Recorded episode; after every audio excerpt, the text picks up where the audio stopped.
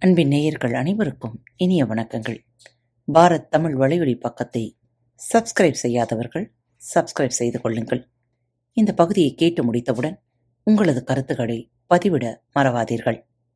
உங்களுக்கான இமெயில் முகவரி கீழே உள்ள டிஸ்கிரிப்ஷன் பாக்ஸில் கொடுக்கப்பட்டுள்ளது. நன்றி. அன்பின் உறவுகளுக்கு இனிய வணக்கங்கள். இந்த நாள் இனிய நாளாக அமையட்டும். இன்று வேள்பாரியின் தொடர்ச்சி. கேட்கலாம். வாருங்கள். இன்று தங்களது பிறந்த நாள் மற்றும் திருமண நாள் விழாவை கொண்டாடும் அனைவருக்கும் பாரத் தமிழ் வலையொலி பக்கத்தின் மனம் நிறைந்த வாழ்த்துக்கள். காரி கொம்போசை மேலெடும்பும் போது நடுப்பகல் கடந்திருந்தது. போர்க்களத்தின் சரிபாதி நேரம் முடிவடைந்திருந்தது. முன்களத்திலிருந்து அடுத்தடுத்து வந்த செய்திகள் கருங்கை வாணனுக்கு குழப்பத்தை உருவாக்கின. ஒருமன் கொடி குதிரைப்படையில் நிகழ்ந்துள்ள பாதிப்பை பற்றி அனுப்பிய செய்தி அதிர்ச்சியை உருவாக்கியது. அது உண்மை என நம்புவதே கடினமாக இருந்தது. ஆனால் போர்க்களத்தில் தனக்கு வந்து சேரும் செய்தி உண்மையா என ஆராய்வதில் தளபதி நேரத்தை செலவிடக்கூடாது ஏனென்றால் அது அவன் படை அவனுக்கு அனுப்பும் செய்தி. அந்த செய்தியைக் கொண்டு அடுத்து செய்ய வேண்டியதைத்தான் சிந்திக்க வேண்டும். குதிரைப்படை சந்தித்த அதே சிக்கலைத்தான் தேர்ப்படையும் சந்தித்தது. ஈக்கி மணல்கள் பாய்ந்து செல்லும் குதிரையின் வேகத்தை கட்டுப்படுத்தின. நகரி வீரன் வெகு விரைவில் தனது ஆவேசத்தை இழந்து குழப்பத்துக்குள் சிக்கினான். பரம்பின் தரப்பில் கூழையனின் தாக்குதல் வேகம் நேரம் ஆக ஆக அதிகரிக்கத் தொடங்கியது. வேந்தர் படையின் தேர்கள் விரைந்து செல்ல முடியாத நிலையில் பரம்பின் தேர்கள் பாய்ந்து முன்னகர்ந்து கொண்டிருந்தன. வாழ்படை மோதும் களத்தில்தான் வேந்தர் படை வெகு தொலைவு முன்னேறியிருந்தது வாழ்படை தளபதி சாகலைவன் மூர்க்கத்தோடு தாக்கி முன்னேறிக் கொண்டிருந்தான். ஆனாலும் பரம்பின் தரப்பில் பேரிழப்பு எதுவும் நிகழாமல் இருந்தது. நீண்ட நேரத்துக்கு பிறகுதான் அவன் பரம்பு வீரர்கள் அணிந்திருக்கும் மெய்க்கவசத்தை உற்று கவனித்தான்.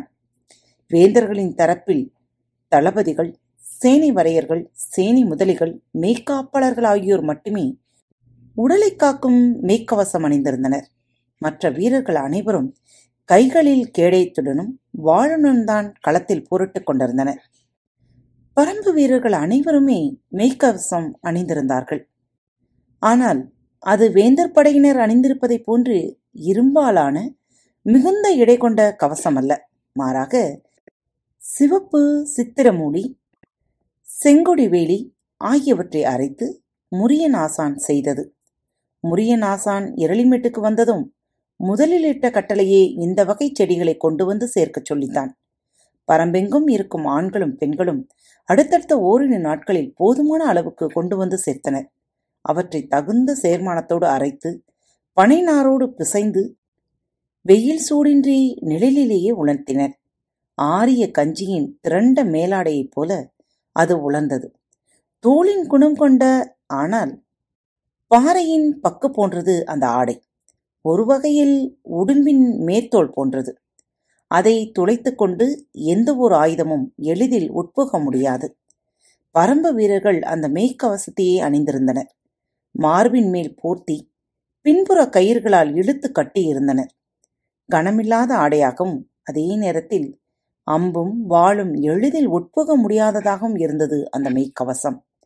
வேந்தர்களின் விற்படையின் தாக்குதிறனை பரம்பின் தாக்குதிறனோடு ஒப்பிட்டால் சரிபாதிக்கும் குறைவுதான்.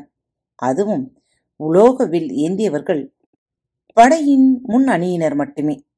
அவர்களின் அம்புதான் வீரியத்துடன் சேரின. மற்ற வீரர்களின் அம்புகளோ பரம்பு வீரர்கள் நிற்கும் தொலைவை வந்தடையும் போதே உயிரற்றதாகி விடுகின்றன. விற்படை தேர்ப்படை யானைப்படை ஆகிய மூன்று படைகளிலும் முதன்மையான ஆயுதம் வில்தான். ஆனால் வேந்தர் படை வீரர்கள் எதிரிகளை தாக்குவதற்காக தங்களை நிலைநிறுத்திக் கொள்ள வேண்டிய இடத்துக்கு அருகில் கூட வர முடியாதபடி இருந்தது. பரம்பு படையின் தாக்குதல். அது மட்டுமன்று பரம்பு வீரர்கள் அனைவரும் மெய்க்கவசம் அணிந்தவர்களாக இருந்தனர். எனவே பரம்பின் தரப்பில் ஒரு வீரனை சாய்ப்பதே பெரும்பாடாக இருந்தது. பரம்பின் வாழ்படையில் உள்ள அனைவரும் மெய்க்கவசம் அணிந்திருந்ததால் முன்னேறி சென்று தாக்கிய சாகலைவனால் எதிரிகளை வீழ்த்தி முன்னேற முடியவில்லை. நீண்ட நேரத்துக்குப் பிறகுதான் அவன் உணர்ந்தான் எதிரிகள் விலகி பின்வாங்கும் வழியில் மட்டுமே தனது படை முன்னேறுகிறது என்றும் அவர்களை சிதைத்தோ அழித்தோ முன்னேறவில்லை என்றும். ஆனால் ஒரு கிழவன் தனக்கு எதிரான படைக்கு தலைமை ஏற்கிறான் என்பதை அவனால் சகித்துக் கொள்ளவே முடியவில்லை. அம்பும் ஈட்டியும் போன்றுதான் வாள். அதன் ஒவ்வொரு வீச்சிலும் வீரனின் முழு ஆற்றலும் வெளிப்பட்டாக வேண்டும். கைப்பிடியின் எருகிய விரலுக்குள் காற்று புகுந்தால் கூட வாளின் வீச்சு வலிமை இழக்கும்.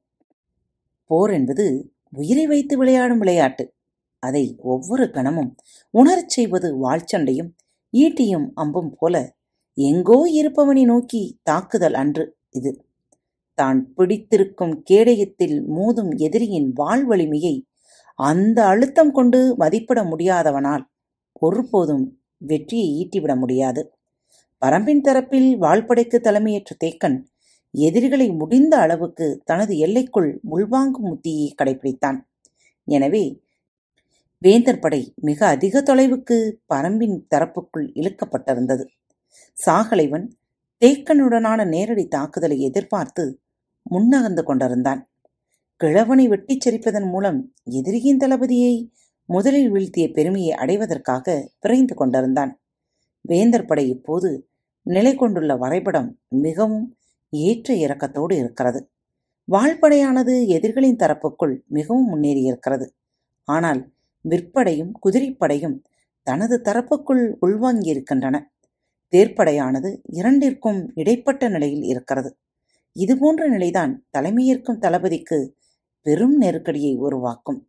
படையின் இத்தகைய நிலையால் அடுத்து உருவாகப் போகும் சூழலை எளிதில் கணிக்க முடியாது.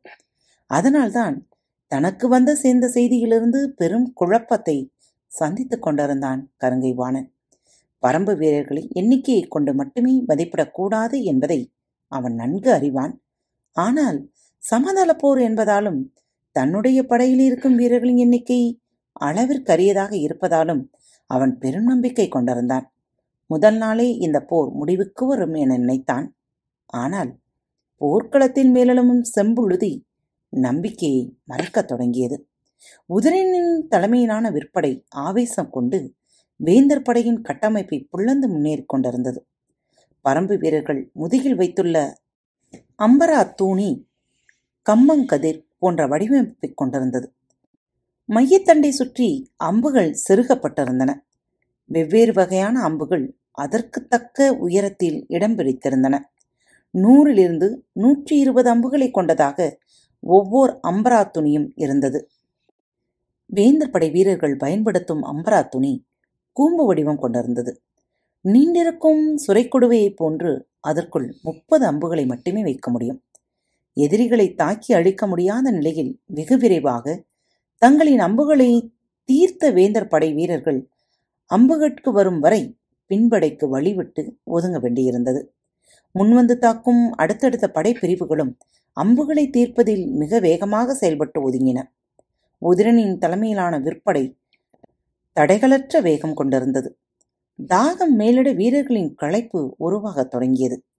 கதிரவனின் வெப்பத்தால் தட்டியங்காட்டு கருமணலெங்கும் வெப்ப வளையங்கள் உருவாகிக் கொண்டிருந்தன. காலையிலிருந்து பேராவேசத்தோடு போரிட்டுக் கொண்டிருக்கும் வீரர்களின் உடலில் நீர் வற்றி தாகம் ஏற்பட பெரும் அயர்வுக்குள்ளானார்கள். முரியன் ஆசான் நீர்வேலி படற்கொடியின் இலைகளை அதன் சிறு சிறு காய்களோடு சேர்த்து உருட்டி கைகளின் மணிக்கட்டுக்கு மேலும் கழுத்திலும் தாயத்து போல ஒவ்வொரு வீரனுக்கும் கட்டியிருந்தார். தாகம் மேலிட்டு மயக்கம் வருவது போல் இருந்தால் அந்த தாயத்தை அப்படியே கடித்து தின்று விடுங்கள் என்று சொல்லியிருந்தார். அந்த இலையும் காயும் உடனடியாக நீசத்தை சுரக்கக்கூடியவை. பரம்பு வீரர்கள் மிக சிலரே தாயத்தை கட்டியிருந்தனர். அவர்கள் அதை கடிக்கும் போது எதிரில் வேந்தர் படை வீரர்கள் ஆயுதங்களை கைக்கொள்ள முடியாத கிரக்கத்தில் இருப்பது தெரிந்தது. கருங்கை வாணனுக்கு களத்தின் எல்லா திசைகளிலிருந்தும் செய்திகள் வந்து கொண்டிருந்தன. ஆனால் ஒரு செய்தி கூட அவன் நினைத்ததைப் போல அங்கு இல்லை. வாழ்படை மட்டும்தான் வெகுவாக முன்னேறி போய்க் கொண்டிருந்தது. அதை சொல்ல வருபவன் மட்டும்தான் உற்சாகத்தோடு சொல்லிச் செல்கிறான். ஆனால் மற்ற படைகள் இருக்கும் நிலைக்கும் வாழ்படை இருக்கும் நிலைக்கும் பெருத்த வேறுபாடு இருந்தது. வேட்டுவன் பாறை தாக்குதலில் திதியன் முன்னேறி போனது போது வந்த எண்ணம் இப்போது உருவாகத் தொடங்கியது. சாகலைவன் ஏதோ பொறியில் மாட்டப் போகிறான். என தோன்றியது. இந்த எண்ணம் தோன்றிய கணத்தில்தான் காரமலையின் மேலிருந்து அடுத்தொரு பேரோசை கேட்டது. இந்த ஓசையின் மூலம் எதிரிகள் என்ன செய்தியை சொல்கின்றனர் என்பதை கணிக்க முடியவில்லை. ஆனால் இதன் அடிப்படையில்தான் அவர்கள் உத்தியை வகுக்கிறார்கள் என்பது மட்டும் புரிந்தது. இப்போது வெளிப்பட்ட காரிக்கொம்பின் ஓசை இறுதி ஐந்து நாளிகையின் தொடக்கத்தை அறிவிப்பதாகும். பரம்பு வீரர்கள் தாங்கள் வகுத்த போர் உத்தியின் இறுதிப் பகுதியை நிறைவேற்ற ஆயத்தமாகியிருந்தனர். தாகமும் தாங்க முடியாத மயக்கமும் வேந்தர் படை வீரர்களுக்கு உருவாகும் இந்த நேரத்தில் பரம்பு வீரர்கள் தங்களின் தாக்குதலின் வேகத்தை இரட்டிப்பாக்கினார்கள். விற்படையினர் இதுவரையிலும் பயன்படுத்தாத குடுமர அம்புகளை பயன்படுத்தத் தொடங்கினர். கருங்கை வாணன் நிலைமையை கணித்து என்ன செய்யலாம் என சிந்தித்துக் கொண்டிருந்த போது பரம்பின் அனைத்து படைகளும் பல கூறுகளாக பிரிந்து ஆவேசம் கொண்டு தாக்கி முன்னேறினர். அவர்கள் நேரெதிரே திசையில் மட்டும் முன்னேறவில்லை. மாறாக பல திசைகளில் பிரிந்து கலைந்தனர். அதே நேரத்தில் அவர்கள் எந்த திசையில் போக நினைக்கிறார்களோ அந்த திசையில் போக விடாமல் மறித்து நிறுத்த முடியாத நிலையில் வேந்தர் படை இருந்தது. குறுக்கும் மறுக்குமாக பல இடங்களில் அவர்கள் நுழைந்து கொண்டிருந்தனர். வேந்தர் படை வீரர்களிடம் குழப்பம் உருவாகத் தொடங்கியது. என்ன நடக்கிறது என்பது புரிபடாது இருந்தது. முதல்நிலை படையில் இருந்த வீரர்களுக்கு உடனடியாக அம்புக்கட்டு தேவைப்பட்டது.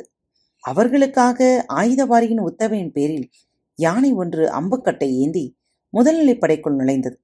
எங்கும் கூச்சலும் மோதலின் பேரோசயமாக இருந்தது. கருங்கை வாணன் சாகலனுக்கு உத்தரவு அனுப்பினான் தொடர்ந்து முன்னோக்கி செல்லாதே என்று. அவன் சொல்லிய செய்தியை கொண்டு சென்றான் வீரன் ஒருவன்.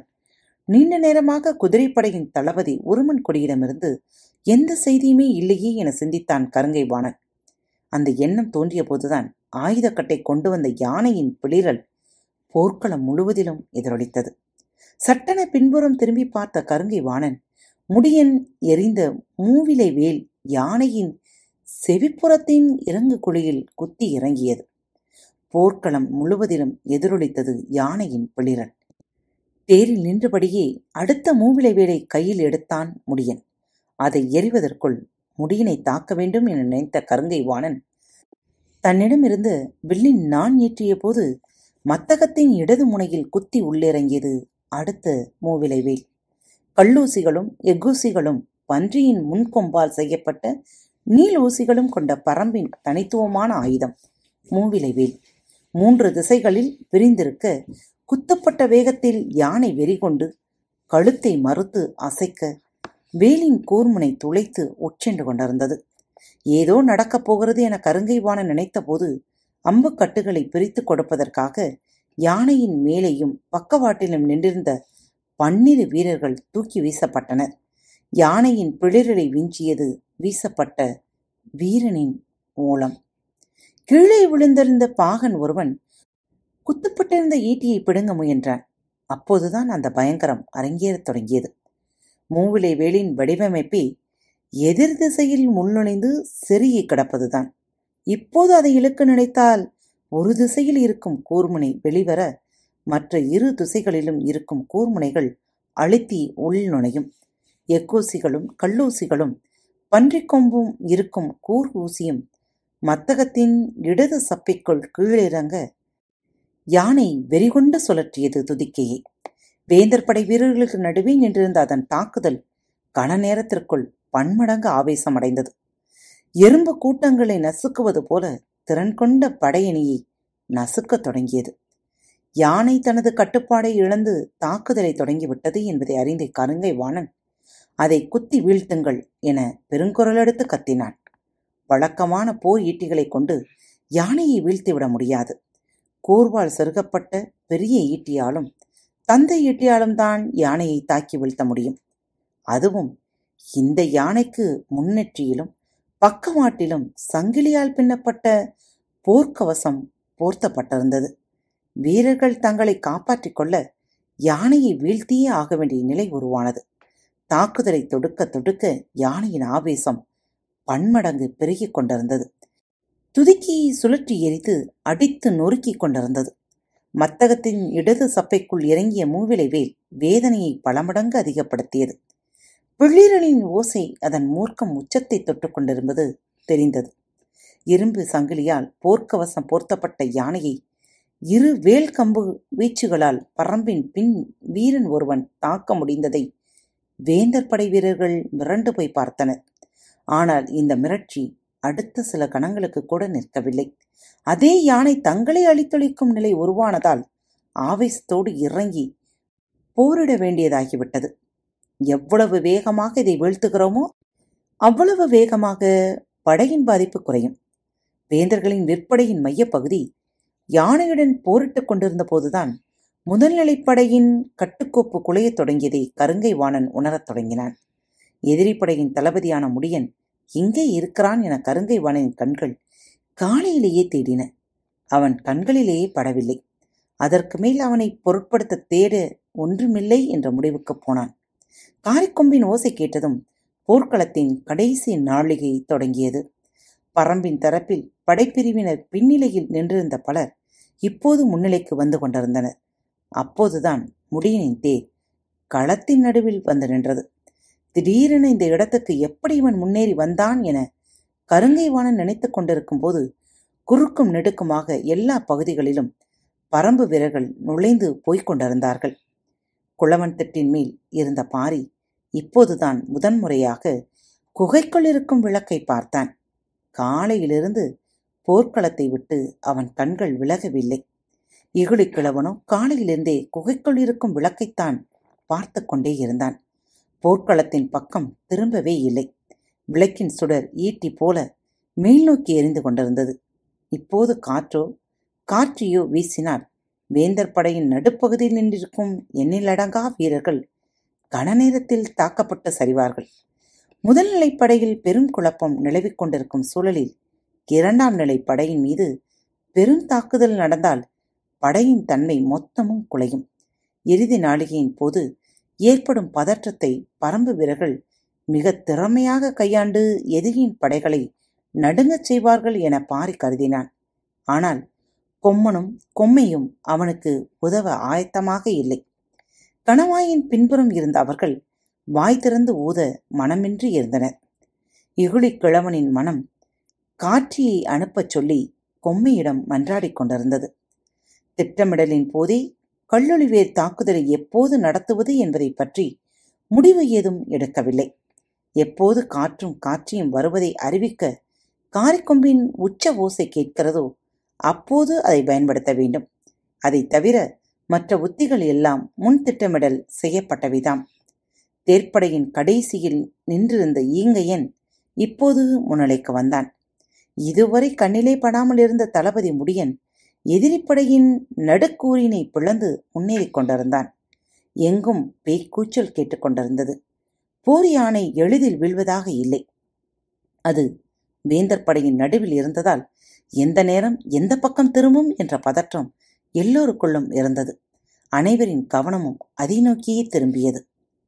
காரமலையின் மேலிருந்து இருக்கிச் செடியின் பால் கொண்டு வரையப்பட்ட குறியீடுகள் பகல் நேர ஒளியிலும் துல்லியமாக மின்னிக் கொண்டிருந்தன பிளந்து முன்னேறும் பரம்பு படையின் அணித்தலைவன் யாரோ? அவன் மட்டும் அதை அண்ணாந்து பார்த்து படையை அதற்கேற்ப வழிநடத்திக் கொண்டிருந்தான். குறுக்கும் நெடுக்குமாக பாம்புகள் ஊறுவதைப் போல பரம்புப்படை நுழைந்து கொண்டிருந்தது. இவர்கள் எங்கே எதை நோக்கி போகிறார்கள் என்பது வேந்தர் படைக்கு புரியாத குழப்பமாக இருந்தது. எல்லா வீரர்களும் மெய்யுரை கவசம் அணிந்திருப்பதால் அம்பு தாக்கி எளிதில் அவர்கள் வீழ்வதில்லை. ஆனால் அவர்களின் அம்புகளோ ஈட்டி போல் வேகம் கொண்டு தாக்குகின்றன.